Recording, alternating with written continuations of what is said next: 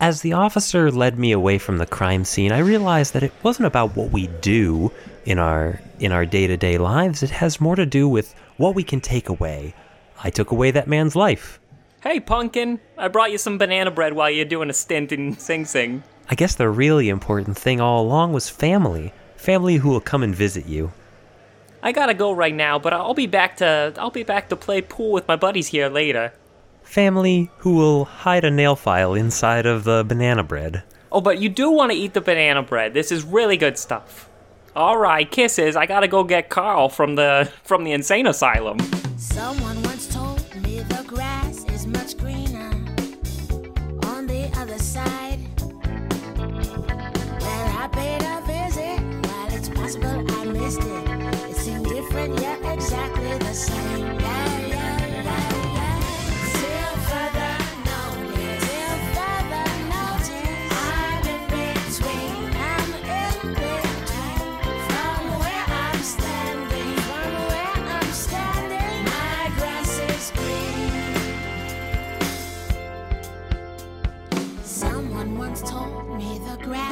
Much greener on the other side.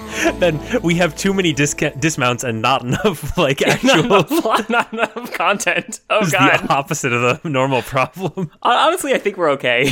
like, I feel like that's plenty. that's a great plenty. My other idea was um, we could be in some sort of like PTA meeting, and there there will be like a bunch of helicopter parents, and then Lois just kind of going around the table and being like, "No, y- you're you know it it's it's not that your kid is acting out; it's that you're feeling."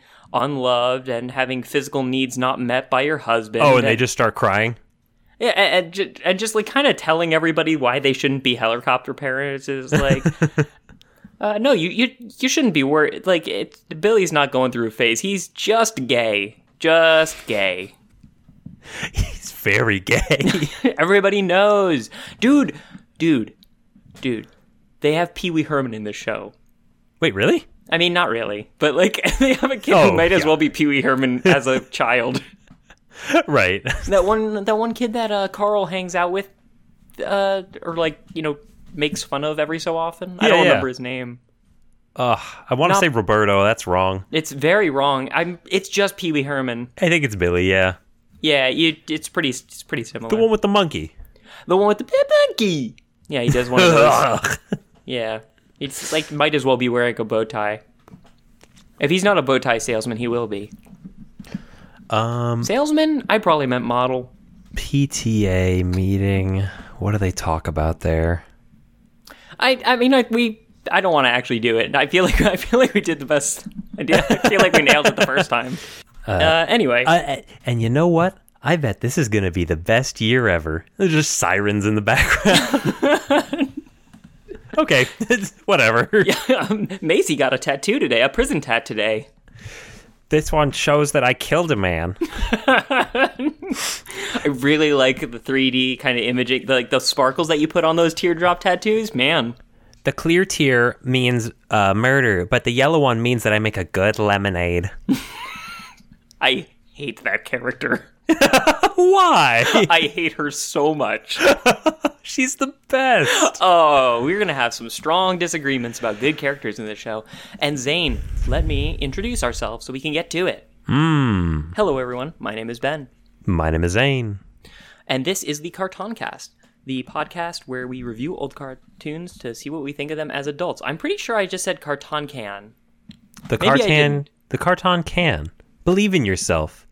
You know, the trick about growing up is believing is half the battle. Ah, Uh, yeah, so until further notice, the Cartoncast is in between.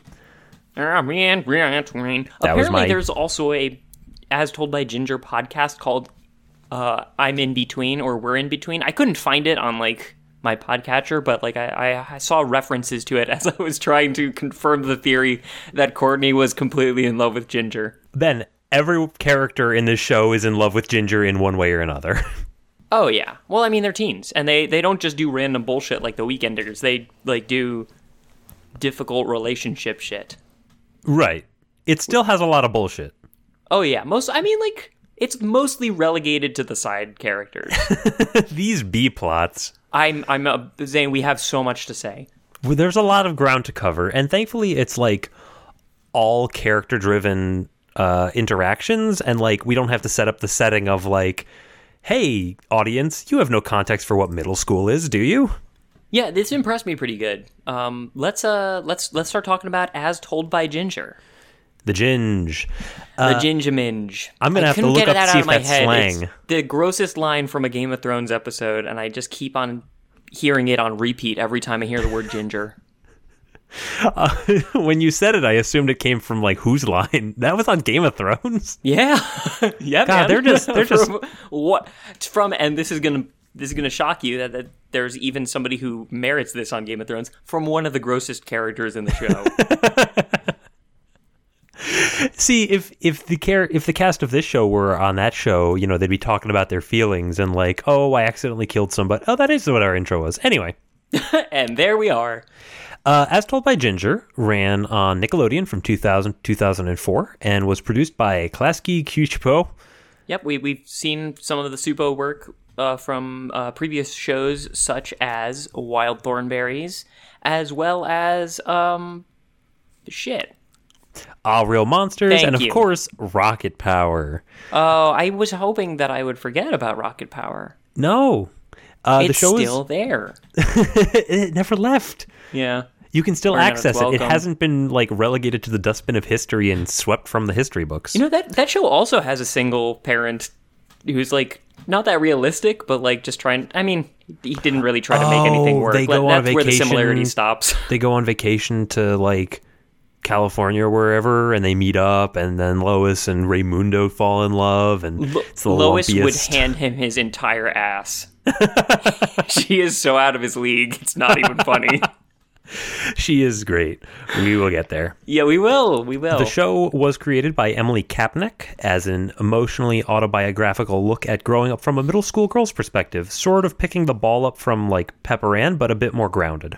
a lot more grounded. That's actually one of the things that I found was really interesting about this show is how well it kind of married the whole.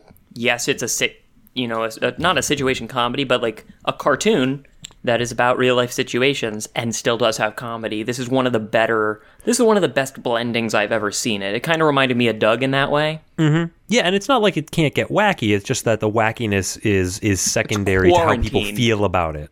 It's pretty quarantined. Yeah. Um, and yeah, the show was praised for its ongoing character development and sense of continuity. Um, it's not too hard to jump in or out, but like there are three seasons and the characters noticeably change each season.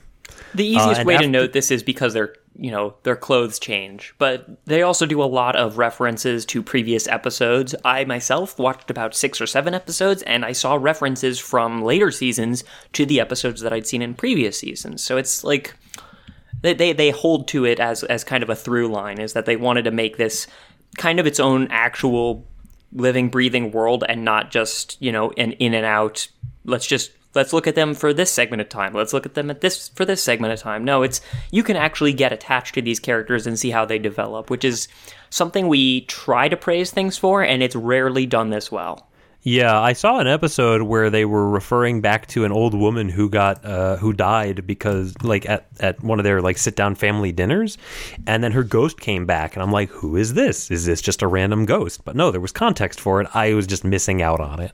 Yeah yeah so, and they don't so- usually have ghosts. No, not not in not generally.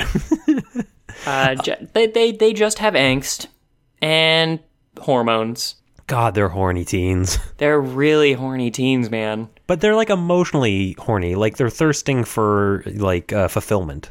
I, I understand the distinction between emotion emotional horniness and physical horniness. You know, it's like when you watch Mythbusters and you get a science boner. Like there's different kinds of arousal. Yeah, I mean, okay, I guess like maybe we should pull back from this a little bit. I don't think I feel the need to catalog all my various erect uh, erections. Yeah, probably not in this show anyway, because these are middle schoolers. Yeah, middle school girls. Let's let's let's back away from that. I cannot Like, like, for as horny as these teens are, they are the least sexualized of any like high school era TV show. Yeah, one other thing that this show is known for is like, you know, Klasky Csupo has never had a great has, has never done a great job trying to make characters very realistic, and that's usually to its benefit because it's usually pretty fantastical what they're doing. Uh, They are trying for realism here, but they still just have the same like earthworm lips that they had in Our Real Monsters, and oh boy, Yeah, um, I don't want you know just just to give context for the audience uh, as we're talking about this show. As told by ginger characters, may suffer from any of the following conditions: lumpy head, splat hair, nose ratio extremes, spider eye, Spider Eye is a problem. low mouth, perma blush, photorealistic ears, pencil oh, really? neck, lord overbite, and bowl cut. Lord Overbite. Man, the chompers on Carl. All hail his Lord Overbite. I'm So, pretty yeah, sure that's a Venture Brothers character. everybody's got big ol' uh, big ol' lumpy heads. The ears look like human ears in a way that they don't usually in shows, if they bother to draw ears at all. Point is, we're not getting erections toward these characters, but they are getting pretty intense uh, emotional erections toward each other. Yes. Uh, yeah, the the animation, you know, the the, the character models are a little off putting, just because you have such a tone, uh, such a grounded tone, and stuff that looks pretty gross, you know, in a in a claymation-y kind of way. Um, if you can get past that hurdle, you're you're sitting pretty. But uh, It, is- It draws it you is- in pretty easily. Yeah, it, it it took me a minute to get used to the lips. Yeah, it, it's like their their mouths often hang out around the bottom of their face, yeah, like they're about to fall off. They all look like they're about to be sipping from a straw. Mm-hmm. Yeah, it's it's it's pretty weird. Um, yeah, it's it's so it's it, this is ostensibly a a show about a teenage girl growing up. Yes, it's told from the perspective of Ginger, sort of as a um, sort of recollection of the day's events, or as time goes on, more of just a, an overview of what growing up was like, uh, along with her mother and her brother and her friend group, and just sort of, um, you know, every episode you will see some sort of somewhat grounded, like teen drama situation like oh there's a substitute teacher or oh i've been invited to this dance. I don't know what to get for the person who we're getting gifts for. And then they kind of they kind of they kind of go off The thing is, and this is something that really impressed me, is that they don't they don't uniformly climax to what you would normally expect a Nicktoon to climax to. yeah Like- i have a they will pretty regularly start a plot and you can kind of see where it's going and then just never reach there. Uh, in one episode, to just give an example, Ginger writes this sad poetry. She gets uh, talked to by you know the guidance counselor of like, "Hey, are you suicidally depressed? This is some some concerning stuff." And you think by the end of that, like, if you you know watching it for the first five minutes, that oh, by the end of the episode, there's going to be you know the the thing that she submitted it for, it, it'll win the contest, or maybe she'll you know have to start seeing a therapist or have some catharsis, some some resolution of that plot. There's not. There's there's just she talks about it for a while with her mom. She's upset. She gets over it, and that's the end. like there's it's, there's it's weird no climax. because the show never like tries to undercut how important the character's emotions are. These are these are dealt as like serious emotional things, but in terms of how any oh my god this is the biggest thing to ever happen, in terms of how much it actually affects the status quo, not usually a ton. No, but but I mean I think that's kind of the point. Yeah, yeah. No, nothing's as big as you think it is in middle school. Exactly. Yeah. And, and yet, you know, it is really relatable. And obviously, I was never a teenage girl, so I can't precisely relate to this. Mm-hmm. But compare how Ginger sums up the end of each episode compared to like the way JD does it in Scrubs, where he talks out loud to himself regardless of if anybody else is there. Yeah. C- compare that to Ginger going to her room after school or a hard day and writing in her diary. Because she's like a creative writer person. It makes sense that she'd be summing up her day like this and kind of keeping track. It's it's in a universe explained, and mm-hmm. that just is that's very cool. Like this is very relatable stuff. Yeah, absolutely. Yeah, I, I don't know if I didn't have too many memories of this show. I like, I, I definitely remember some of the shit that Carl pulled, but I, I didn't really remember how relatable most of it was. You know, you know, we get lost in that Nicktoon Cartoon Network kind of soup of madness. yeah, that uh, that morass of genre conventions. It- yeah, you get used to it. You get used to expecting things, and you know some combination of the the worm lips and the just very relatable struggles and the lack of, um, you know, big climactic moments. Something about this is just is just so much more toned down and and grounded than most of the shows that are out there. yeah, the characters are really well developed, and like you know, in a lot of shows, oh, oh, I have to choose between these two things, um, and then a lot of times the character will be like, I found a way to do them both. Suck on it, life. And here, in here, it's like, you know, I did a lot of thinking about it. I fell down on this side. I see other people doing it that way. I, I'm going to learn to be comfortable like this. You know, you know, it's, it's so mature. It's like kind of off-putting.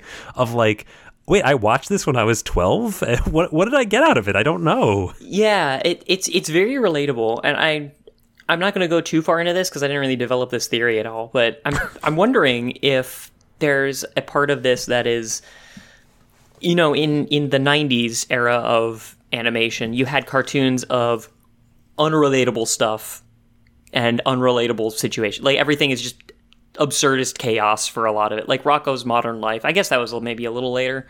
Um, uh, SpongeBob and or Fairly Odd Parents. Like every all the situations are insane and the characters are insane. Everything's just insane. Fast forward to As Told by Ginger, the characters are reasonable and the situations are reasonable. Fast forward to something like Adventure Time, the characters have very grounded struggles, but the world is a it just absolute in- insanity. I wonder if there's like a trend of like you know us being the irony generation and yet also being very depressed that like makes us latch onto things that like adventure time which is like we want real madness. We want our senses totally uh, saturated. Just just take all of our attention and give us total nonsense stuff but also like appeal to me on a on a on a sadness level I think it's more like you know how um, you know science fiction writing is off or fantasy writing is often looked down on by uh, by more mainstream uh, uh, authors and, and writing styles um, that deal with more realistic stuff. I think it's like if you have good characters and a good uh, and you know how to write them well, you don't need a gimmick. Uh, this show doesn't have a gimmick, and I think other shows maybe uh, rely on those gimmicks in place of the character development, and here it just simply does not need to. this this show is so grounded as to actually inhabit a like kind of a not not exactly a real life. It's it's like King of the Hill in that it like made up a fake city in a state to, to you know pay to have references to. So I, you I think what- that this is like a city in Connecticut that's like so that is that is very similar to an actual city in Connecticut, and then uh, the the rich kids actually come from a part of Connecticut that's like pretty close to a city. I, I don't remember the exact terminology, this is, but this like is very much a Connecticut type of type of situation. But I think it's more like the the creator had experiences growing up that informed this. But it's like, what if I was self conscious, like self aware enough at the time and brave enough to speak my mind? What would that look like, and where would that Yeah. get me? Yeah, that that's the biggest part of this. That is the unrelatable bit. Is that like everyone speaks their mind, and like there's no way you do that when you're that insecure and that like riddled with hormones. You just keep your head down. You Yeah. get through everything as little pain as possible. Tell me, tell me which one sounds more familiar. You had a crush on somebody, and over the course of a couple days, you decided to bring it up to them, and it went well. Versus you had a crush on somebody and just did nothing you about it for simmer like that five shit. years. you simmer that shit. Yeah, that's slow cooked. yeah, but that's not what the show is. Put- put Pe- that in- People are put- brave. Yeah, put that in the crock pot, which is also a torch. Mm-hmm. Um, yeah, so so that's the only point that kind of makes it a little unrealistic. But for the most part, it's very grounded, uh, which we've said like eight times, and like that's just for emphasis. Like you guys don't understand how grounded it is. Like shows do not do this. It's it's aspirational. Also, that's the word that kept coming to me. Is like, no, this is how it. This is how it should be. This is how we should deal with our problems. Uh, this is this is your penchant for kind of uh, uh, ad- admiring young people who blatantly who just like state what the problem is, as opposed to pussyfooting around. Just sit down and talk about your problems, kids. Did you hear that? Uh, speaking of which, did you hear that? Uh, Fruits Basket has uh apparently come up with a second season or something. Oh, Ben, it got a reboot. It got a re a re actual boot. Apparently, Yuki is not as much of a problem. I, I don't like it as much as the original, partially because of the voicing, but uh, it's it's still very charming, and I like some of the stuff they've done with it. The Oh, intro. you didn't watch it on mute? You brave soul. We've been watching a few episodes here and there. It's a nice, it's a nice little thing. Uh, the intro is extremely cute. Everyone's running around with different like personality flavored umbrellas. Back to Ginger. So Ginger is, um, she has to come off well to the audience, right? The show doesn't work if you don't relate with her and and want her to succeed. I, I thought she was pretty boring. Oh, interesting. Yeah, I, I, I mean, she's common Nickelodeon protagonist. She's meaning, you, you know, she's she's ethical but conflicted, Uh huh. and that is kind of most of what I got out of her. Like, she's also very creative, but beyond that, I don't know. She she didn't really capture me, and maybe you know I'm not the target audience, so obviously not. But um, the plots are all about her being conflicted about some emotions that she's having, which makes for relatable plot lines. But it also means that she's not really she doesn't really crystallize into any one type of personality or like repeatable trait that she uses to interact with other people. I, don't know. She just I didn't I didn't get much of a sense of her. See, I th- I saw it as a very um, realistic portrayal of how children build identity, which is, oh, there are these two somewhat well defined sides of what's going on. Let me let me kind of play around in the space of both of them, see what they both have to offer. But when the chips are down and I know what's right, I'm going to stand up for it. Like that was like I'll, I'll give you an example. There was an episode where they had a substitute teacher who was very uh, tyrannical, and um, you know she wasn't happy about it. Uh, but then the other kids were like, "Hey, we're gonna you know toilet paper the, and egg the lady's house." Um, but they didn't tell her about the egging, so she goes along with it for a little bit, and it's like, "Oh, I didn't know there'd be egging." To me, that kind of crosses a line, guys. I, you know, I don't like her either.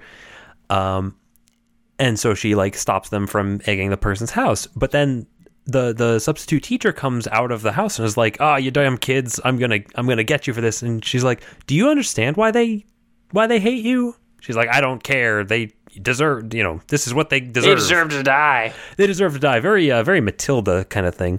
Anyway, at the end of the episode, Ginger like decides, okay, rather than try to uh, uh, express my disapproval in ways that I deem uncivil, and rather than standing on behalf of this person I don't like, I'm going to like lead the class in some civil disobedience and like shout at the substitute teacher and say you can't demand respect. You have to earn it. And we're not gonna. And then there's just a smash cut to her in detention. End credits. Yeah, that, that none, none of that feels very relatable to me. it's it's like I said, it's aspirational. She is weighing things. She has this sort of internalized uh, morality. She runs up against a situation that clashes with one or multiple sides of that versus her social inclinations. She comes down on a side where we can like, yeah, we're proud of you. And then like we don't have to sit around for all the negative consequences, so it's still really uh you know, it, it it's a sort of thing where a kid watching it would be like, that is a good way to to solve the issue. You know that standing up for yourself is the right way to do it. Thanks for this example. Yeah, I, I actually had no, I had no sense. I didn't that. see none of that. No, I, I didn't. like all I saw was wishy-washy protagonist girl in a Nicktoon, like pretty, pretty cookie cutter. It's it doesn't mean that she's like not, you know, she's she's fine. She she gets the the story across. Like watching her through her life and it being very mundane. That all kind of works for me on a relatability level. I just didn't find her personally interesting. Uh, I, I I think the the fact that she's somewhat of a blank slate, but still very like loyal and well-meaning. I think I think that does enough. Um, the fact that she like goes back and forth on things actually struck me as a positive. I mean, like, I guess, like, just to show us that she's thinking about it. Like, she's I- not I a was- Pepper Ann where she just like, let me, let's see. Here's here's something that will tempt me. Okay, I'm gonna put all of 100% of my energy toward this thing until it turns out bad. Okay, now I'm over it. Like, she, she kind of, she I, I I see what you mean where she's she debates it and that is like showing critical thinking in a way that maybe you want to transport onto kids who are watching it. Like I I, I kind of get it. I just I I think she just didn't interest that much to like as a person. Um, and No, I, I don't really know why. Like she's fine. Like she, It's- she's it's somewhat situations that she's put into. she's somewhat you know comedic with her mom and that gets a little personality through and you know she's real artsy right? She's she uh she writes a lot she does poetry she becomes a singer later on. She, she's and i think she plays guitar or, or whatever so like she has like clear hobbies and you know motivations. I just like i don't know it just wasn't enough. Hmm. She just she just didn't do much for me I, I do agree that she's like the good person to focus on, and that she's she is. I think that the show should fo- focus on the person whom is conflicted the most, mm-hmm. and and that is that is her. So, you know, I watching mean, that, her that's the, the, the lyrics of the intro say, I'm, I'm in between. I'm trying to figure things out, guys. right, right, and and that that that definitely works for me. I just didn't find her that interesting personally. Mm-hmm. Um, move on to other characters though. Uh, yes. So, What's that? so she pals around with, uh, with a couple of girls who just like absolutely look up to her. I have I have two notes. I have one note on each of these characters. That's fine. For for Macy, my note is I'm fucking tired of this character. Aw. And for Dodie, my note is shitty girl. Dodie is easily the hardest to look at in a field of intense competition. Well, it's the spider eyes are so pronounced on her otherwise pretty blank face. I, I actually liked Macy a lot. I thought she was cute. She was very earnest about like her emotions. She had a little bit of a weird streak, but it wasn't like an overbearing hot topic kind of weird streak. I I don't know. It feel felt like it was she felt kind of pretentious to me. Like she she's always making references that uh, someone of her age would not make, and like she, she I don't know. She displays the uh she she displays the nerd kind of archetype pretty aggressively. Uh, yeah, but like nobody like like she's definitely a Velma type of character. But Yeah. nobody else, but nobody in in their friend group is like the Daphne, so it it's It- look, it didn't wear as me as much. I mean, you know, it's it's uh it's you know, in in some shows you get like you get like your regular protagonist and or, or like you know in Recess when TJ like happens upon oh geez the the computer nerds and like all of them have, have like button down shirts and like one of them pushes Yeah, up their glasses and Yeah, it's they're like well note. actually the re- correct the correct answer for this pocket protector is you know it's not that bad but but it's in that direction you know the the the asthma the worrying about your sinuses the you know worrying about melanoma the constant uh the, the constant like uh pulling of facts of scientific like pulling scientific facts into regular conversation the pop culture references like all of that just like she just seemed like a mass of here's a nerd for everyone to look at Yeah, but but she wasn't nerd first. She was teen girl first and nerd second, and that that actually does a lot for me. Is that the way that she reads to you? Because like I, I didn't get that. I got just a very uh, in a show where everyone kind of develops. She felt very static, f- very The- fixed in place to me. that's because she never grew. She never uh, uh, did what Ginger always does, which is eventually, you know, speak out on what your emotions are. She's like spent these entire three seasons nursing this huge crush for Ginger. That All right, let's start it up. no, I I see this every single scene that she's You in. I'm like, oh, I she's mean- got the hots. I don't know, man. but I guess if you don't see that, then yeah, there's not a lot else going on. Yeah, I, I just she's just always batting eyes at her. I don't know.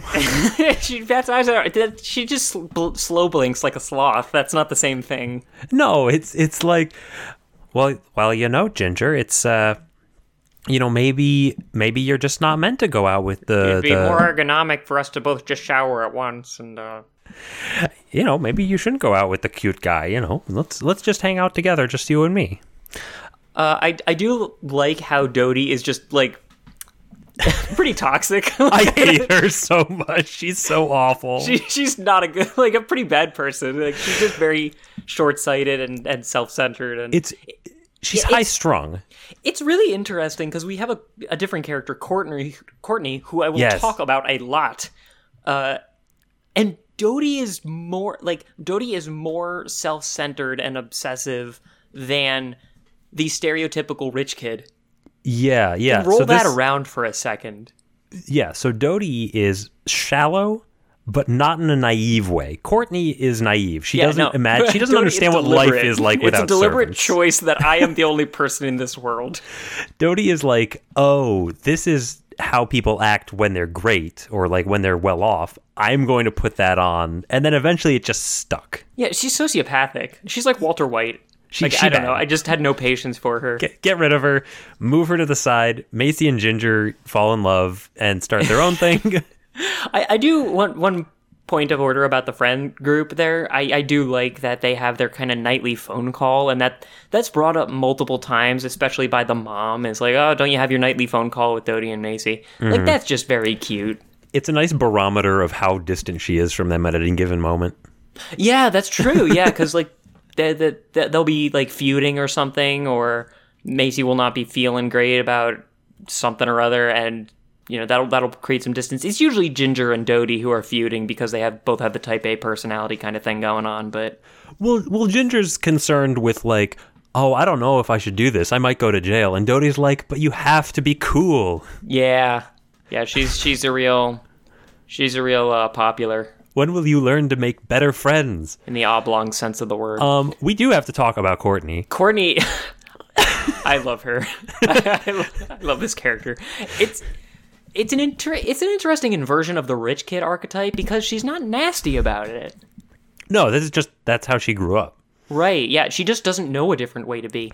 and she's she's interested in other social classes and she like oh how do they live oh that's so interesting like she's doing like uh like an anthropology sort of thing Yeah, which, which is pretty patronizing, but I, I also because I got a real sense of her over time that it was a that it was a genuine interest and not like a humble brag kind of thing.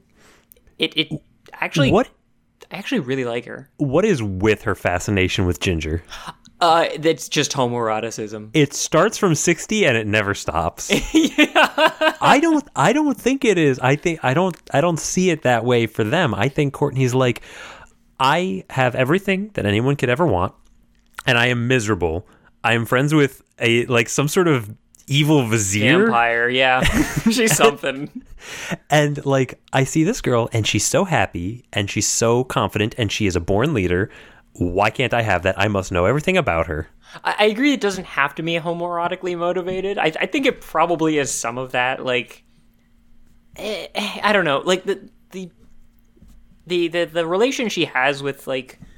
Oh, these these these other classes of people. I'm so interested. Like, I think that does come from like a genuine place of my life should be great, but it isn't. And and I think that's a, that's a cool part of her character is that she's got this divide between I know that this stuff is not making me happy, but it's the only life I know, so I have to kind of inhabit that um you know, fashionista uh you know, uh, do everything for the good of my family, kind of, kind of higher class, stu- cla- higher class stuff. Like, don't, Yeah. you know, avoid public black eyes and embarrassment with like the plague, that whole thing. Like that. She, all, she's looking for an opportunity to escape her upbringing. it, it does feel like that. It feels like it feels it feels like Ginger is the person who came in on a motorcycle with the leather jacket to her, you know, arranged marriage uh, kind of reception area where they're talking about, you know, plans to join these houses so that the businesses can prosper.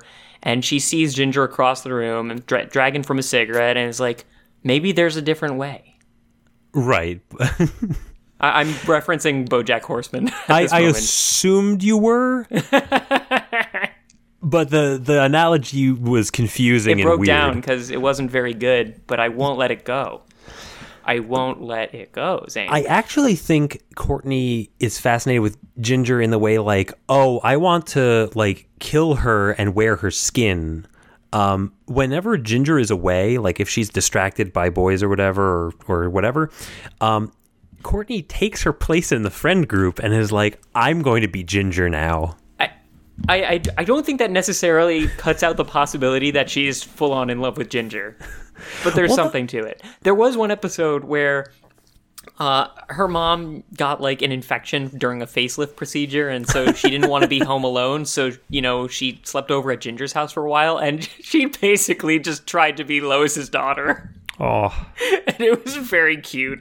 it sounds cute. Like uh, when Ginger and uh, Darren like were off doing a lovers spat or whatever. Uh, Courtney and the other girls like went to the fair, and Courtney was like, "Oh my goodness, look at this! Look at all these people who are just like normal people. Oh my god, there's there's a sheep, and it's not a purebred. It's amazing." yeah, it's very funny. yeah, she I, she couple she's great. I've got a couple of lines from her that are just kind of showcase that innocent fascination with the world around her. Oh, so they don't grow frozen vegetables in frozen soil? Bl- Bless your heart. it's very charming. Hospitals are such a downer. Do there have to be so many sick people? I don't know, just she's she's comedic relief in a way that isn't too unrealistic. Like y- it, it's not like a Patrick Star kind of thing where just like we need some zany shit to tie this scene together. Hit but hit us with a zinger, would you? It's it's more just like no, it, it does make sense with her character. Her character is not entirely removed from reality. It just, she's got a very funny perspective on our standard teen format thing. Yeah, and it's a believable take on the show's theme of like wanting what you can't have. Yeah, yeah. I, I, and that's, you know, that is a lot of what motivates Ginger is trying to figure out what she wants without realizing that she kind of already has most of it. Mm-hmm. One thing that we yeah, she didn't just say she about just needs to like grow up and like it takes time. One thing that we didn't say about Ginger is that she also kind of like everyone is smitten with Courtney, but uh, Ginger's the only one with a chance. It felt really Mean Girls, you know. Uh, Miranda felt very Mean Girls. Yeah, Um, I don't. I don't even have anything to say about her. honestly. Yeah, I mean, aside from, I, I really did just write big but Darren evil and vizier Miranda energy. really, really, really, you know, pass me by. Um, Miranda is voiced by Cree Summers, who does every like black girl voice in this area. Mm-hmm. Um, and like it's a shame. Susie Carmichael is that her? Yeah, yeah. So oh she's like man, again. she's a good voice actress, one of the only ones who's like a name that I recognized here, and like her character motivations are so unclear. She's constantly just trying to like do something bad to Ginger. She's just really catty. There's no reason for it. Insecure about Mm-hmm. her place in Courtney's circle. Really, that's it. Like I don't Right. think it, she's just not that interesting beyond that. yeah, and uh, Darren is uh, the the male friend of the group. Couldn't Um, care less. I kind of liked him. Um, you know, you know how I mentioned that like Ginger is the person the author wanted to be at that age. Mm. Darren, I feel, is an actual like he has an immaturity level that suits his age. Like he's he so just I don't know. I he's the braces confused. that He's grossed out. He's interested in sports. He's just kind of like, I'm a kid. I like kid shit. I'm I'm not really that complicated. Yeah, I, I guess I do like the part that he's not that complicated. Just to kind of, just to, uh, it feels like he's also having his own stories and just kind of peeks in on the crowd every now and again. It's like, he's like from a crossover episode or something. well, he it's jarring because every season physically he changes a lot. Uh, that that's the thing that bugged me about him is that he's got some real Chester McBadbat braces in a way that like I don't think actually exist Yeah, the the exoskeleton at braces, all. At all, no T one thousand like dental work works like that. the cave of wonders. Uh, That's the thing. Every so often, this show, for being as realistic and grounded as it is, it engages in some of this like real tropey shit. Uh huh. Like, and and I'll I'll talk about it a little bit more later. But like, there's an episode where they do like a very special episode kind of thing with caffeine addiction, and they treat it like a heroin addiction. It's it looks like Trainspotting or Requiem for a Dream. It's like. Like it, yes, it might be offensive. Mostly, it's just absolutely ridiculous. It's a little out of place. And, and that's how the braces felt to me, and I'm just like, I don't want to, I don't want to pay attention to you, dude. If we want to talk about things that are very tropey, I think it's time to talk about the source of our B plots. yeah, let, let's move into the tour de force that is this B plot circle. So Carl is Ginger's brother. I I really like Carl. What like I, I I like him. If he wasn't already part of this show, you would have never thought to put him into this show. It's he doesn't really interact with Ginger at all. They have the kind of brother sister relationship that Doug and Judy had. In, Yeah, yeah. In in uh, in, Fi- in Phineas and Ferb, the plots intersected at some point. That's the same thing that I brought to mind. The, but it doesn't happen here. It's just like, oh, they're both at the fair, but nothing that happens at the fair involves both of them at the same time. So, so let's let's dissect this kind of from a uh, story structure perspective for a second. Why does this balance work and Phineas and Ferb doesn't? Because it's ostensibly the same thing. We have a main plot, and then we have this side plot that is, you know, with side characters. But Carl and Hoodsey, and occasionally Blake, who has his own leitmotif that I love, and is actually voiced by uh, Tress MacNeille, who is Phil and Lil. Um, just other point of reference for famous voice actors. Carl and Hoodsey, they aren't singly motivated stencil family member characters like Candace was.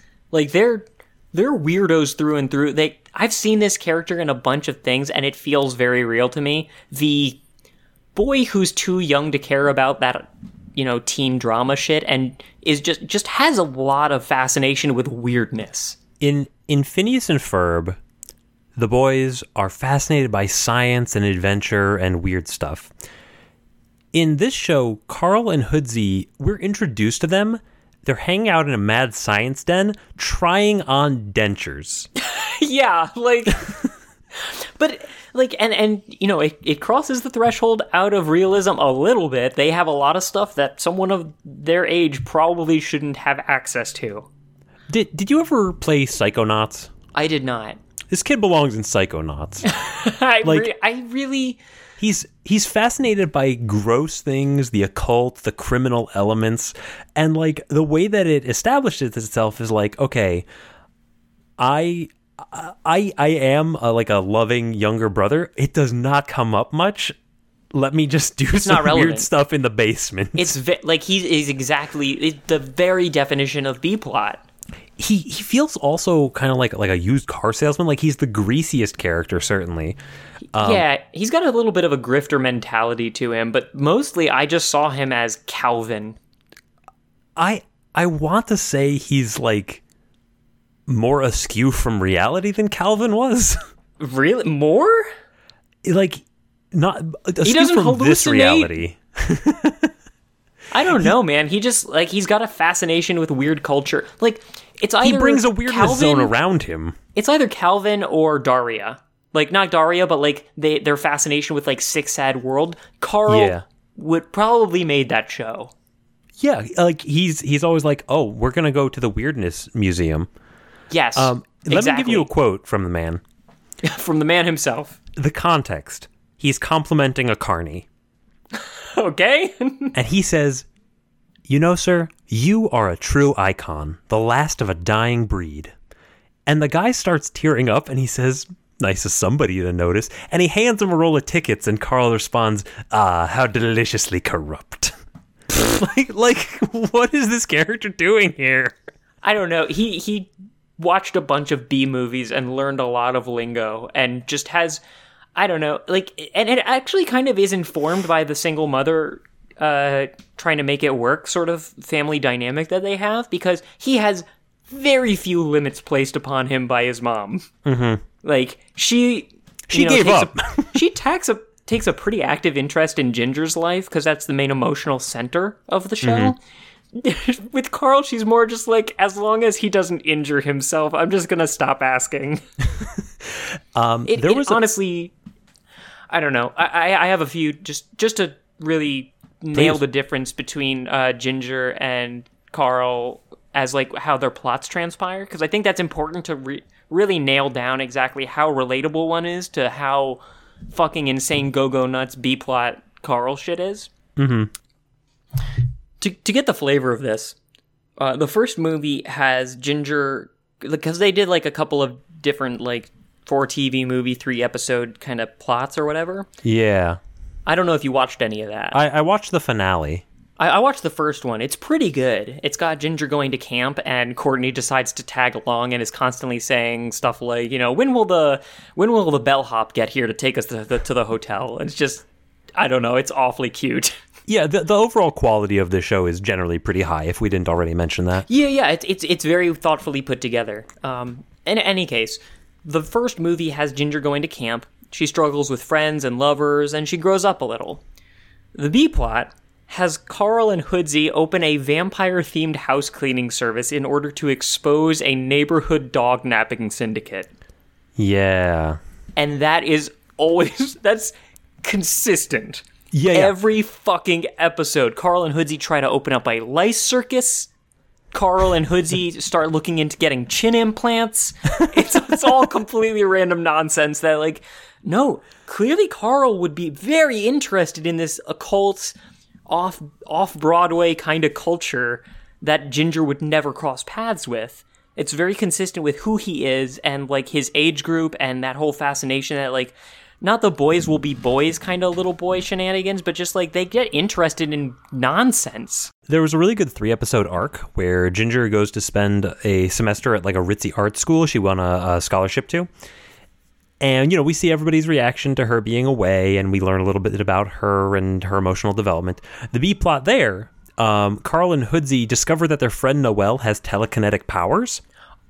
Isn't they- Noelle the one that she that Carl like more or less falls in love with? Oh, yeah, yeah. Well, first he's like, hey, we're friends. And then he's like, oh, shit, you have telekinetic powers. That's all I'm going to focus on right now. And then she gets jealous or, or she gets mad. And um, they, they try to convince her to join a winter oddities competition.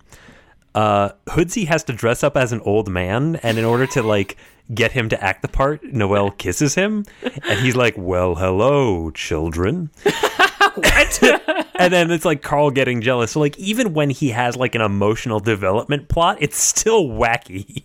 It's still like Hoodsey with a prosthetic nose on stilts, looking looking really a lot like an old man. He he's an old he's a, he's an old soul. Mm-hmm. There's I, I did see Noelle in one episode. There was an episode where and just I'm just gonna give another standard Carl bullshit plot for a second. Uh, Carl gets a uh, gets gets disappearing powder from like the ye old local occult magic shop that he frequents.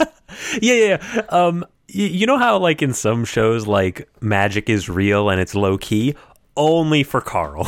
It, uh, well, I mean, it's just he knows a lot of grifters, so like he's he's he's interested in the magic stuff, but he's also interested in the con. So Some of like- these snake oil salesmen have got to be legit. It's the law of large numbers. well, it's the snake oil salesman. Like they might not be legit, but I I can respect them on a very on a business level. yeah. But he gets disappearing powder or something and uses it on someone he doesn't know. In this case, Noelle, and then. Throughout the course of the episodes, realizes how fucking weird Noelle is, and like starts cursing the fact that he did this. He's like, "No, how could I have d- tried to get rid of someone who's so genuinely bonkers. I need this person to be okay. And by the end of the episode, he he reunites with her, and she says something like, "If this is," uh, they like kind of like lean in as though they're gonna kiss or something, and then Noelle says, "If we were underwater, we would I would talk like this," and she does like a squeaky voice thing, and then starts like running around and doing fake judo moves, and Carl just like stares and just says, "Amazing." just just like as though he's like looking at a painting at Carl- a beautiful portrait he's just so invested in weird culture Carl fits great as like a growing up misfit. Noelle does not belong here. I do not No. understand her. She backflips everywhere. she she's a recess character She, she's a problem. Yes, recess character. yeah. I, I don't really like noelle. I like that if she's going to show up she's a very very side character. I think carl fits correct. Like She, she's a she's a tool. Ca- carl yeah they're all tools. Carl is like an appropriate younger brother not interested in this grown up like this teen drama stuff yet but like is also very fun to watch. Mm-hmm. but you are right. Very like strongly disconnected from the whole plot Yeah. Uh, we, we should round things out with the final main character um i love lois Lois is um, great cartoon mom, right? Like the high pick in the cartoon mom draft later this year. Yeah, I, I don't know who I'd favor. She is she is excellent. She's voiced by Laraine Newman, who apparently was one of the founding member of the Groundlings. Uh, Oh, No. the old improv. Uh, yeah, the the famous Los Angeles improv community that like gave a lot of people their starts. Um, She was apparently one of the founding members.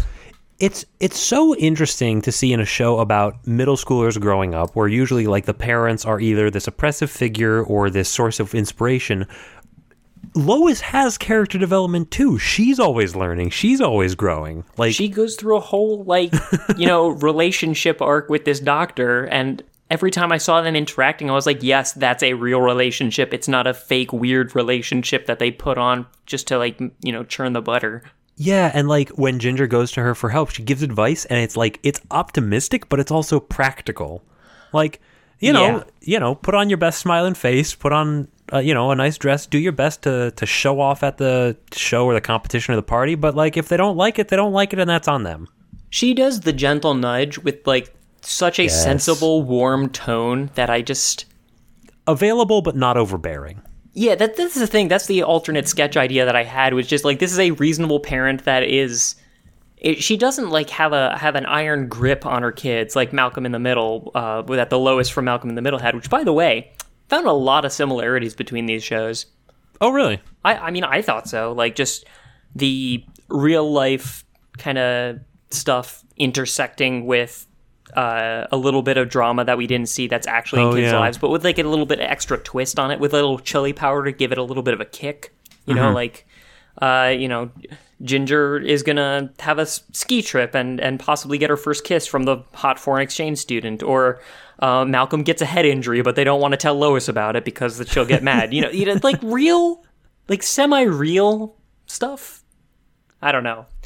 Um, I, I thought they were pretty similar, but I like this Lois a lot better because she just she doesn't have an iron grip on her kids like that Lois did. Um, for an example, when she hears that Ginger and Dodie are fighting, she just says, "Eh, "It might be nice if you patch things up. People make mistakes, you know, even me, and I'm your mom." there's no judgment. There's no helicoptering. there's not a need for it to be like a ha ha like punchline joke it's just like yeah that's that's a thing a mom would say. That's a thing a mom would say. Eh, She's so much like Tino's mom in that she just trusts her kid to figure it out, and she's there when they need her, and she's not when they don't. yeah and like she's like she's busy. Like she's given a personality. She has a job. She has struggles. She tries not to let it influence like how she's raising the kids. Like she's kind of got her own show too. Like these three I characters do intersect and care about each other but they're kind of all doing their own thing You can also see like the direct line of how Ginger gets her creative side and like kind of her dry wit, and how Carl gets his like amusement with like weird stuff because she's kind of in that as well.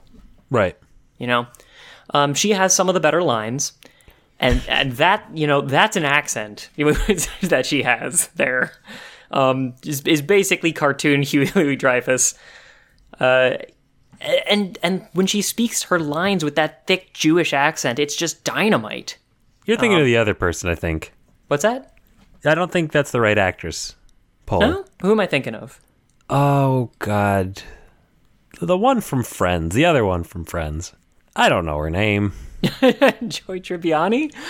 uh, anyway, uh, if I can cite a couple of her lines here and try to imitate her accent, uh, when, when she's doing like uh, the when she when she's doing like the school head lice check, um, and Courtney is revealed to have head lice, she says, uh, "The thing is, lice love clean hair. You'd have been better off rolling around in mud." That's why I never worry about my Carl which is a little funny in that mom way, but it's also perfect for her wry sense of humor that we see in Ginger. Yeah, yeah, and it's Um, it's not a put down. It it might sound like a put down if somebody else said it. There's a in the in the other um in in the later on in the episode when when Dodie and Ginger are fighting, um she she she she tells them it might be nice if you patch things up. Uh, Ginger's like, "How did you know?" And she says, "Oh, Ginger, the correct question is, how does a mother not know?" Ah, overheard you talking. Just immediate. it's very good. Oh. You don't want to. You don't have to worry about oversleeping anymore because you got yourself a new, brand new alarm clock. Name's Lois. I don't know. It's just like the mom jokes. Like, fuck dad jokes. Dad jokes are out. Let's get some mo- hashtag mom jokes going. Hashtag mom joke. Not the yo mama jokes. Those are no, also very out. different jokes. Passe. Yeah. Although we could like get you know, we we could balance the force as it were and get some yo data. Yo Yo Mama is so emotionally available that she she will call you out on your bullshit, but still tell you that at the end of the day you're a good person. Yo, data's dick so thick I use it like a springboard. no, not as good. We'll workshop this. We'll workshop this. Groundlings, get on it. um, I agree though that the dialogue from the show in general is is pretty strong. Um, so Some of the sometimes I'm not strongest, sh- some of the strongest Nickelodeon dialogue I've heard. Honestly, it's it's extremely good. there's a and and they play with those genre conventions you know like uh, uh they they they sometimes take the the central concept and put it into a metaphor or a simile to sort of like allow the characters to understand it better but also sometimes they'll just like outright say what the conflict is. Like uh here, here's some actual dialogue. Are you sure about this ginger? You would be defying the group. And you know groups. They have a way of turning on you when you do that. Uh, Did Macie say that? uh yes. I fucking knew it.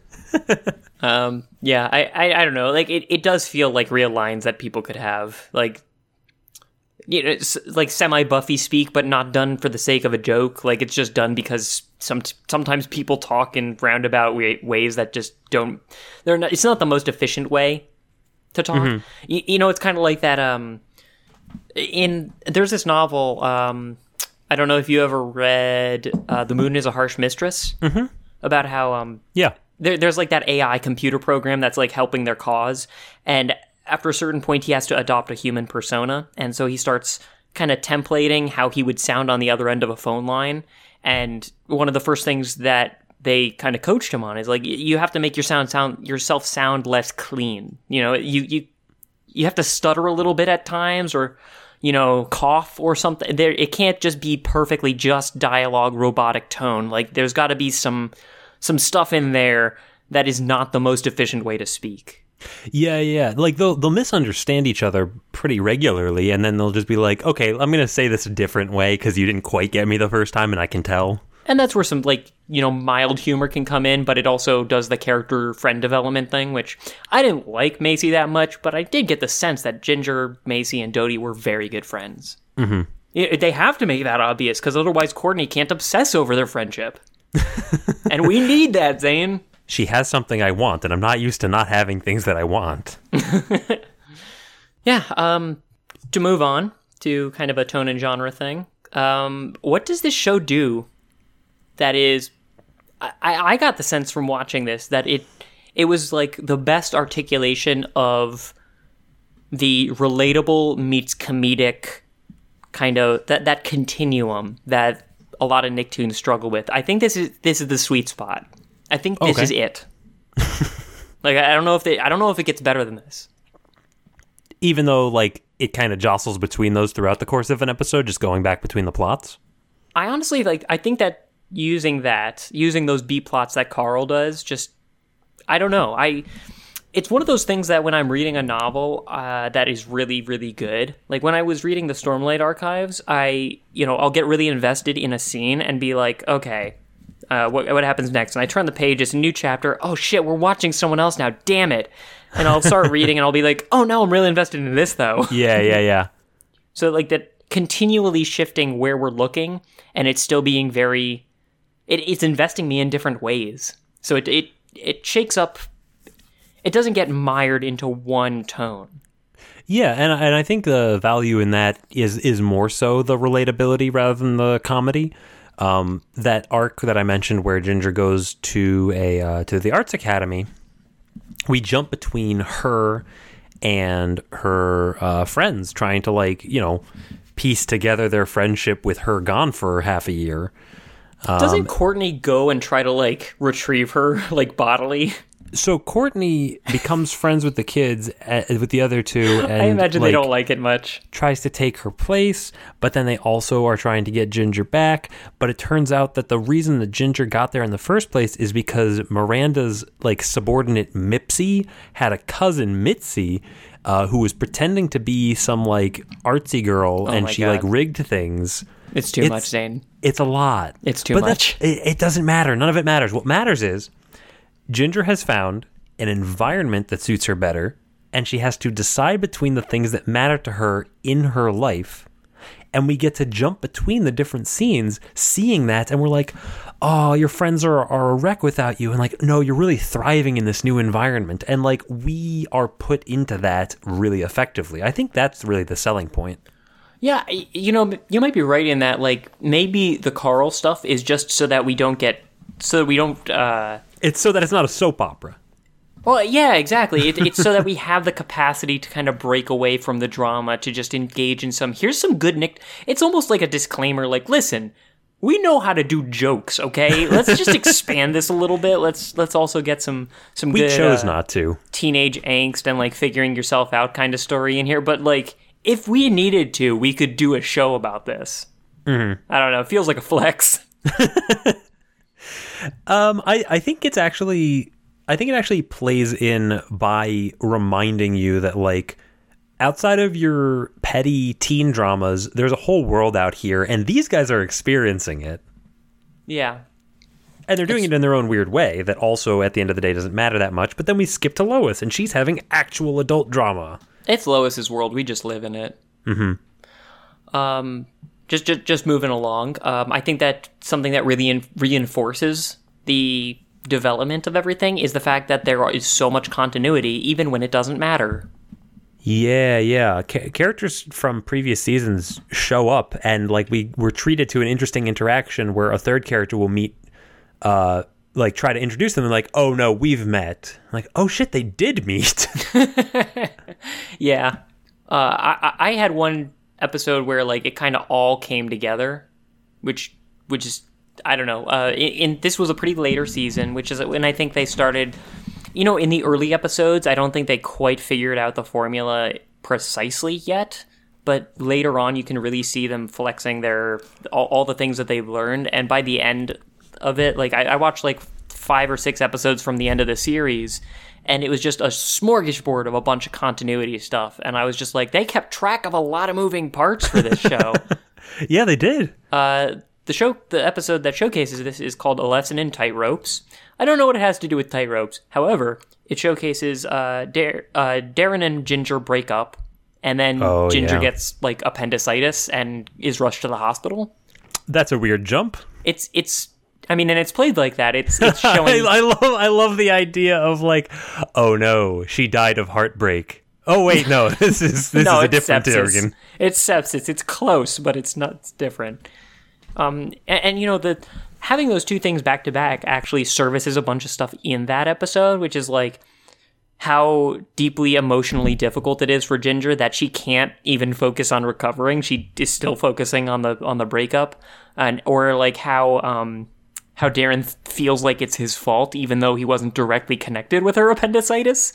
You know, it that kind of guilt that you don't actually that you aren't responsible for feeling that that was really relatable for me. I mean, they're relatable because they're worrying about things they have no control over. How many Yeah. how many shows are, do you watch where there's a problem and the main character can do nothing?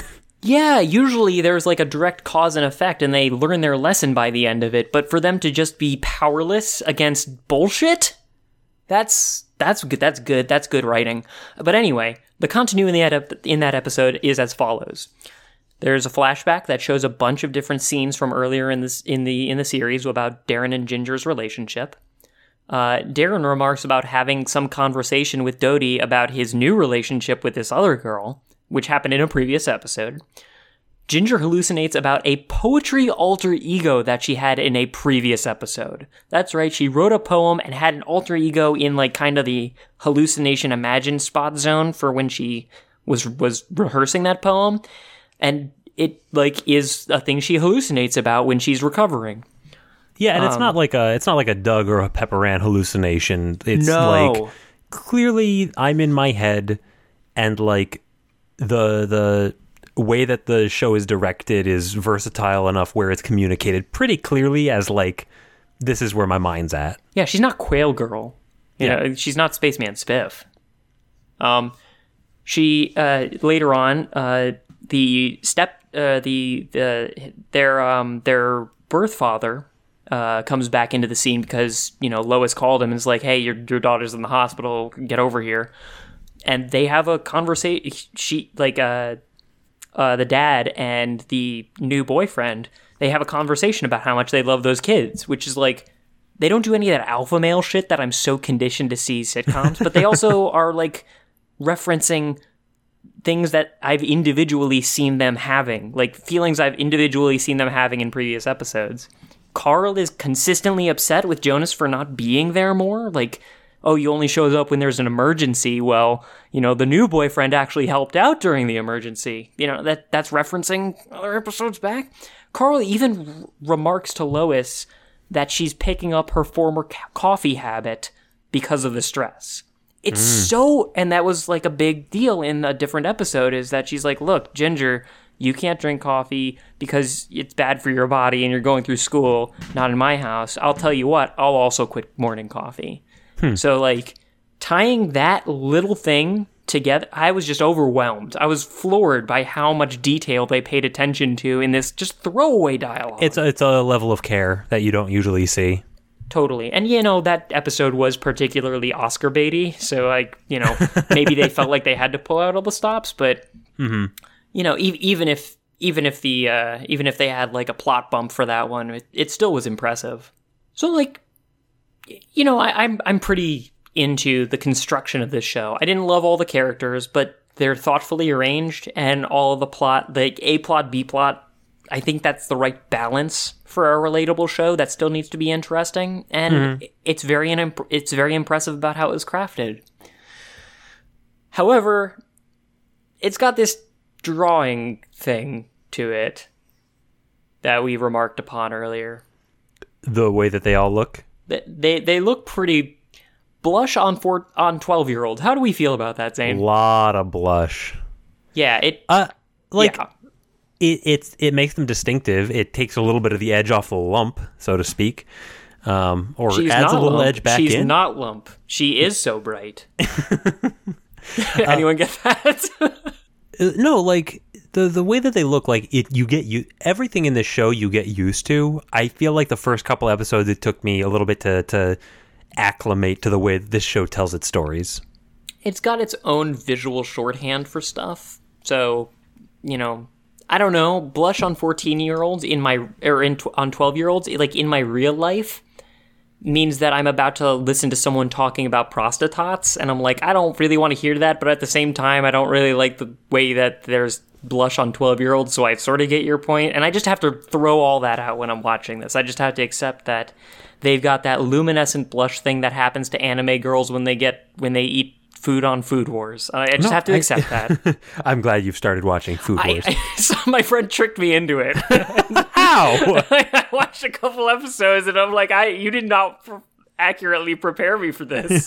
like, did they at least start at the beginning? yeah, of course. Well, I mean, like, I don't know how it could have possibly. Well, how do they trick you then? the. It's not like you're just walking in and you're like, "Oh, what's this anime? It looks good. Ooh, that food looks amazing. Where are their clothes?" I, you, I mean, you you're, you primed me for it. You talked about it previously, and like it's like, oh, the food is so amazing that it blows their clothes off, and I'm like, okay, that did not that did not cue me into how sexual in nature that food tasting was. I feel like it did. I, it really didn't. I thought it was just kind of like a whoa yowza, you know, jolt energy drink kind of. This food You know, is amazing sort of thing. I honestly might want to watch that again. It was okay, really well, let, done. Let, let, let, us sidebar from that. Um, but no, I think I think the blush and the makeup and all that stuff. It's not sexualizing children in the way that some shows do.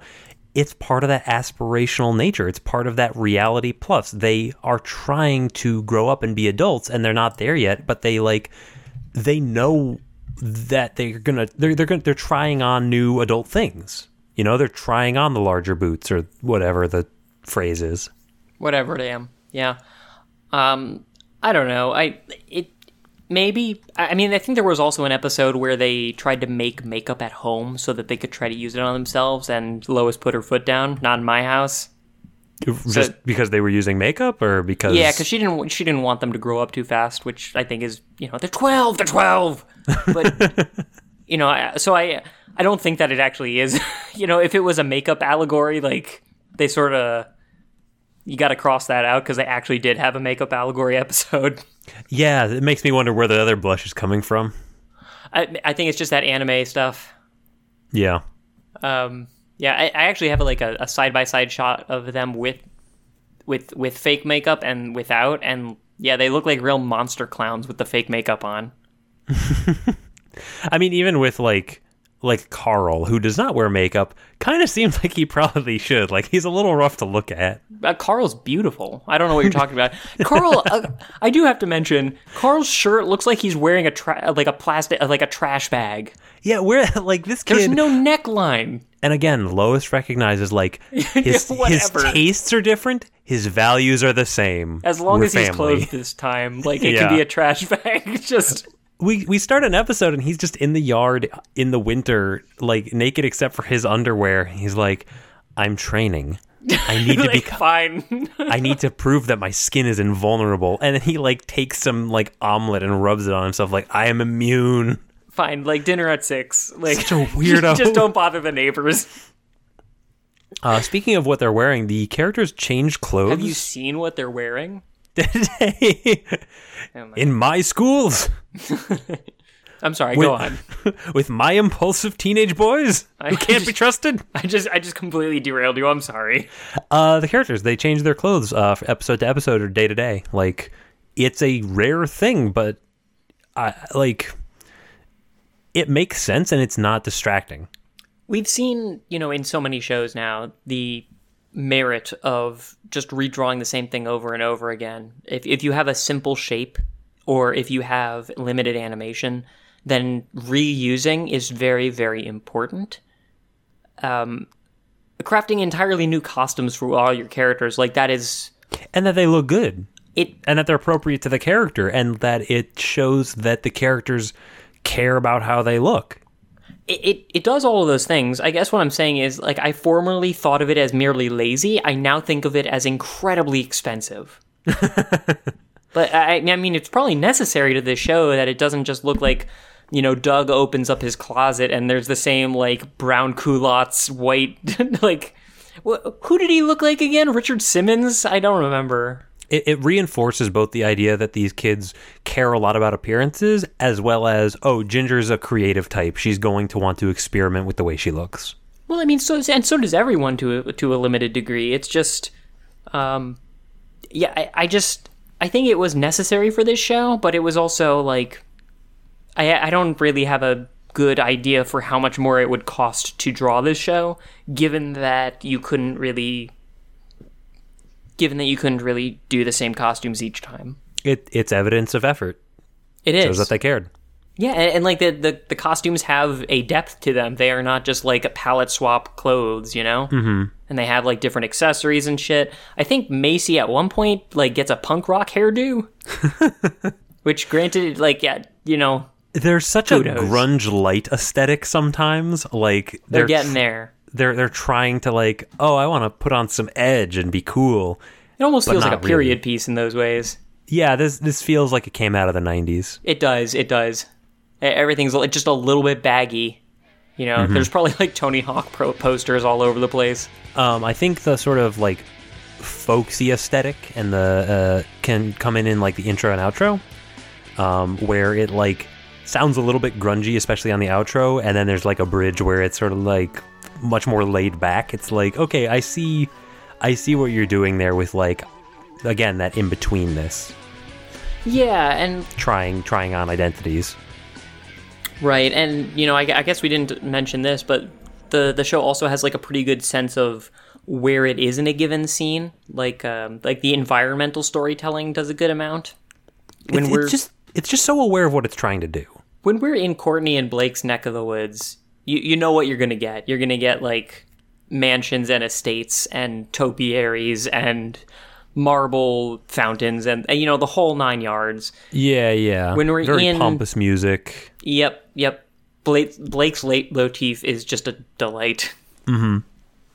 Um, and when we're in, you know, uh, Ginger's neck of the woods, it is very like suburb, single parent doing it by herself, but they still have like a comfortable life. It's I don't know, man. Like, it, it's very aware of where it is, and I think with that in between thing of like Ginger wanting some of what Courtney represents, Courtney wanting what Ginger represents, them kind of both figuring out like what is the distinction between my life and that life? Do I even want that? Why do I want that? the fact that the environment also tells that story is is is very helpful. Right. Since you brought up the intro, um, Right. so yeah, like we the, should the, mention. the theme comes in like right from the beginning, from the intro. I I gotta admit this is this is catchy to me. So there are three versions of the intro song. Uh, one is sung by Cree Summers, who voiced Miranda. One by Melissa Disney, who voices Ginger, and she, bless her heart, she cannot sing. She tries. She tries It's- very hard. Always so rough. I skip ahead every time. I winced when I listened to the first episode. I'm like, that's not the one I remembered. Uh, the main one that we hear is done by Macy Gray, best known for her song "I Try." Um, She tries. She tries real hard. Like this is stuck in my memory. This was. It was this. There are two things that stuck in my memory from this show from when I was a kid. It was this song by by her, and it was a line that Carl said when they were when he and Hoodsey were trying to avoid suspicion for something that they were doing. Is like we're not doing anything wrong. We're just playing mental chess. Queen to e3. Oh man, you checked me again. this is the only thing I remember. Uh, I actually remember uh, quite a bit of the of the anecdotes you mentioned. Um, Oh really? Yeah, like I remember the lice episode. I remember like I remember that one too. like uh, yeah. Oh, lice on dirty hair. Great. I think I used that as an excuse growing up uh, for for one thing or the other. um, I remember the episode where uh, Lois like is on strike. And you can see how it really affects the family because she has to like work as a house cleaner, and then Ginger has to go help her out, and that affects her social oh. life. And that whole balancing act like really stuck with me. Yeah, I, I forgot about that one. like the the the episodes can get a little formulaic just in terms of what they are doing to the characters emotionally but the when you find one that specifically speaks to like your situation or just you're seeing something that you haven't seen in another show it it's it sticks it's very resonant Yeah, and this is like a professional singer, and she's singing a, a song that, uh, for whatever reason, really stuck with me. You know? yeah I, she's great great singing um, i didn't remember the intro very much and when i heard the first episode when i'm like that feels pitch shifted is this is this streaming website like one of those where it's like up 25% and then like the side of the screen's cut off Yeah, I recoiled like a vampire in front of a window. this is pretty, pretty, pretty lousy. Uh, sometimes they do that delightful thing that I always love, which is uh, they uh, change the tenor of the intro theme to kind of pan between scenes. yeah, You know, like yeah. We'll, we'll do like a big panning shot uh, over um, people going to class in middle school, and it'll do the theme, but like just the instrumentals, or maybe they'll do the, the theme, but like a, a light, a lighter, t- like a lighter set of instruments for it, for a, for a different kind of set of characters or something. You know, they they play with it in ways that were engaging to me. I guess is my point. yeah yeah i mean th- that that general riff that comes in in both its uh, folksy and grungy ends of that continuum Very defin- grungy. They they they're established throughout Yeah, lots of crunchy guitars. yeah, I don't know. I, I it's not unique to this show, but I, I always appreciate when it shows up. Mm-hmm. Now that I'm thinking about you know panning across a middle school in the later seasons, they they really got a wild hair up their ass about like using the using the camera for wild rotations and stuff.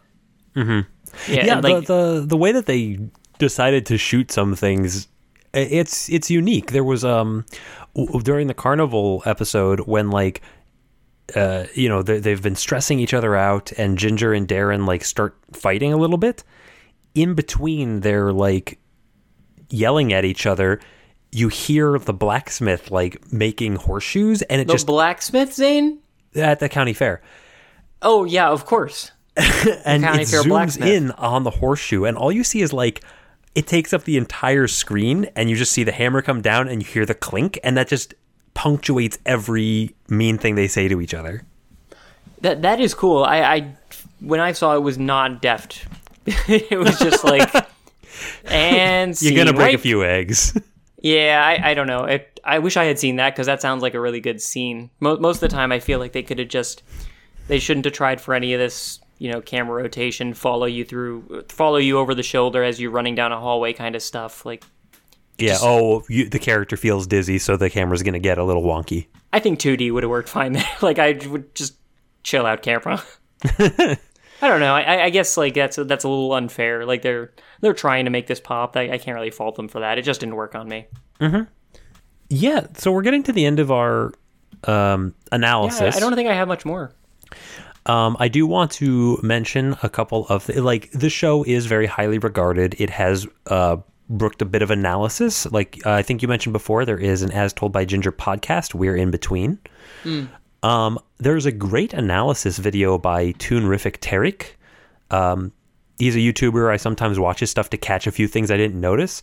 I'm I'm not going in there and plagiarizing material, but for this one, he kind of nailed it all, and I'm just trying to like phrase things, like paraphrase. Yeah, we like an we we like analyzing cartoons. That's that's our whole thing. So yes, please, more, more, more.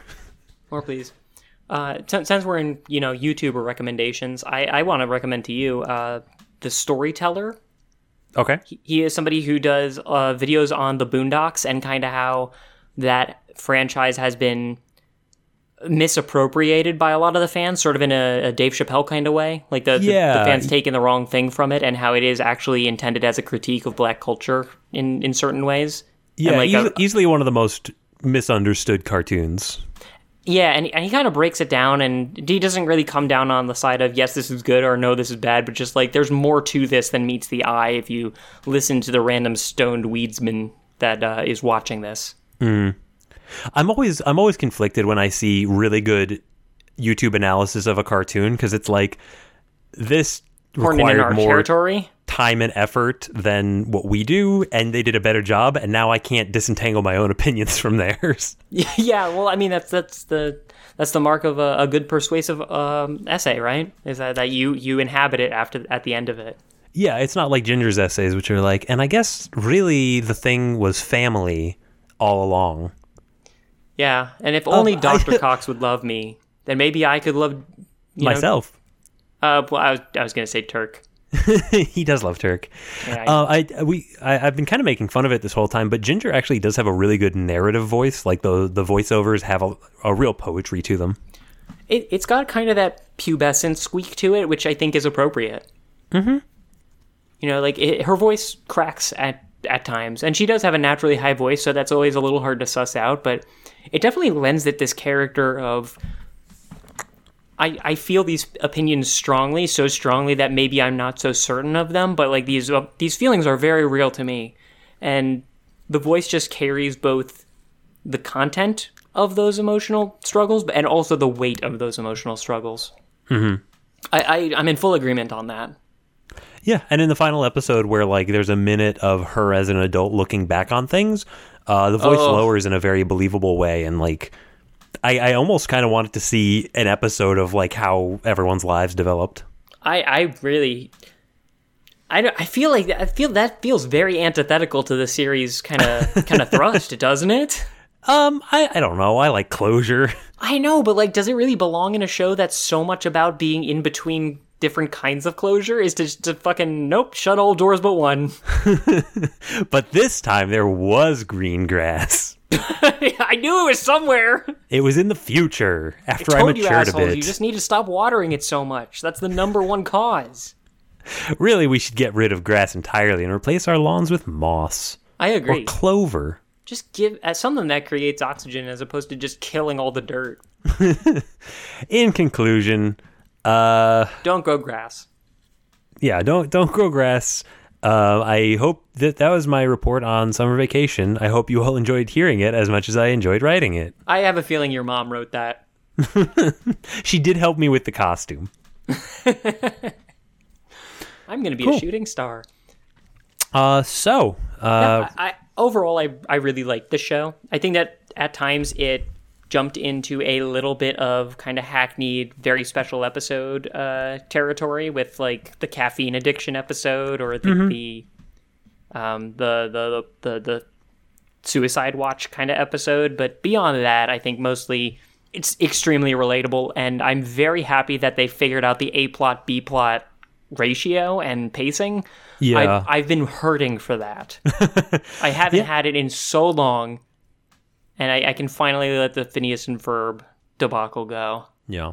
It's it you know, it's not gonna be the funniest Nicktoon. It's not gonna be the thing I always want to watch, but it's impressive that it's like it has that emotional resonance and continues to do so now, even though that I'm older. Yeah, and you know, I know we didn't get any responses for this episode, but like if someone's listening to this and has memories of this show and it like impacted you, please let us know. I'm very interested like in, in mm-hmm. how um, a teenage girl kind of watching this could have related to it and, and how that might have informed the way they looked at their lives. Ben, which is more empowering, as told by Ginger or Jem and the Holograms? ah, you know, it's it's it's it's not a straight line curve, is it? You know, like there's so much more impressive about Jem because of the era in which it was aired, and I don't know. I I feel like Jem. I, I'm just gonna default to the Jem. This is definitely a more enjoyable, more cohesive show, but like just on a pure ballsiness metric, I gotta give it to Jem. As told by Jem in the Holograms, where they're Totally having like social difficulties, and so they just decide to have a battle of the bands about it. The grass on the other side is truly outrageous. Um, so Ben, what are we gonna watch next time? Well, Zane, I'm slowing down my answer so I can appropriately remember the thing that we're watching next time, which is. I really thought I was going to get to it by the end of the sentence, and I didn't. Zane, what is it next time? It's Dungeons and Dragons. That's right. I remembered at the beginning of the podcast. Okay, so next time we're watching the animated Dungeons and Dragons cartoon, and we will be lucky enough to have a guest on it. And not just any guest, but a former DM of ours. Yes, we're going back to our own middle school memories. Um, for those of you not in the sadomasochism ring, uh, that is Dungeon Master in a different context. But uh, it is, you know, uh, he's going to come on and tell us mostly about his experiences in D&D and we're all going to try to recollect some memories of the last time we played D&D with him. So that We'll should tr- be a time. we'll try not to make it navel gazy, but like It'll in be the beginning of a new year, we're tired. Let's have That's an easy one. It's part one. of the D&D experience though. So like I don't know. I, I we'll we'll try to we'll try to manage the ratio on it really is. on uh, going down too many inside joke holes versus actually talking about the cartoon. I think we'll figure it out though. Mm-hmm. And Zane, what are we doing after that? Uh, after that, it's time for another movie segment. And, Already? um, yeah, and The you know very the last, idea. The last few that we've watched, um, you know, aside from maybe Balto, have tended to be very like conceptual and difficult, um, and like thought provoking.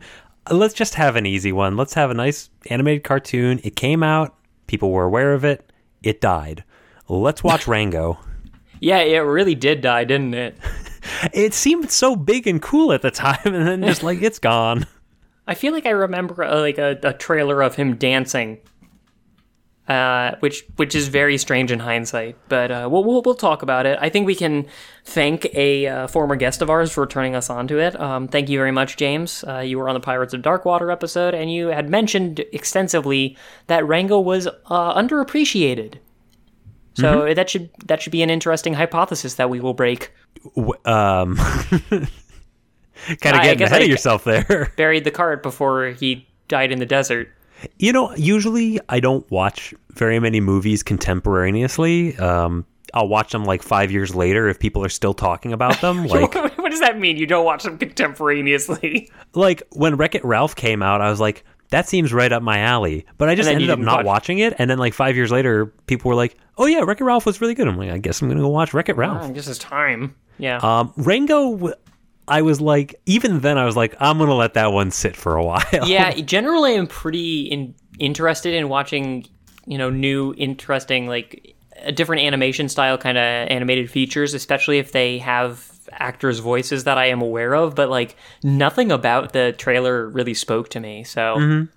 I, I think maybe something we can keep in mind during it is like why did it not grab us at the time? Mm-hmm. If it in fact grabs us at all when we watch it. Yeah. Uh, and you know what? We'll find out. Hey everyone, uh, this is Zane from the future.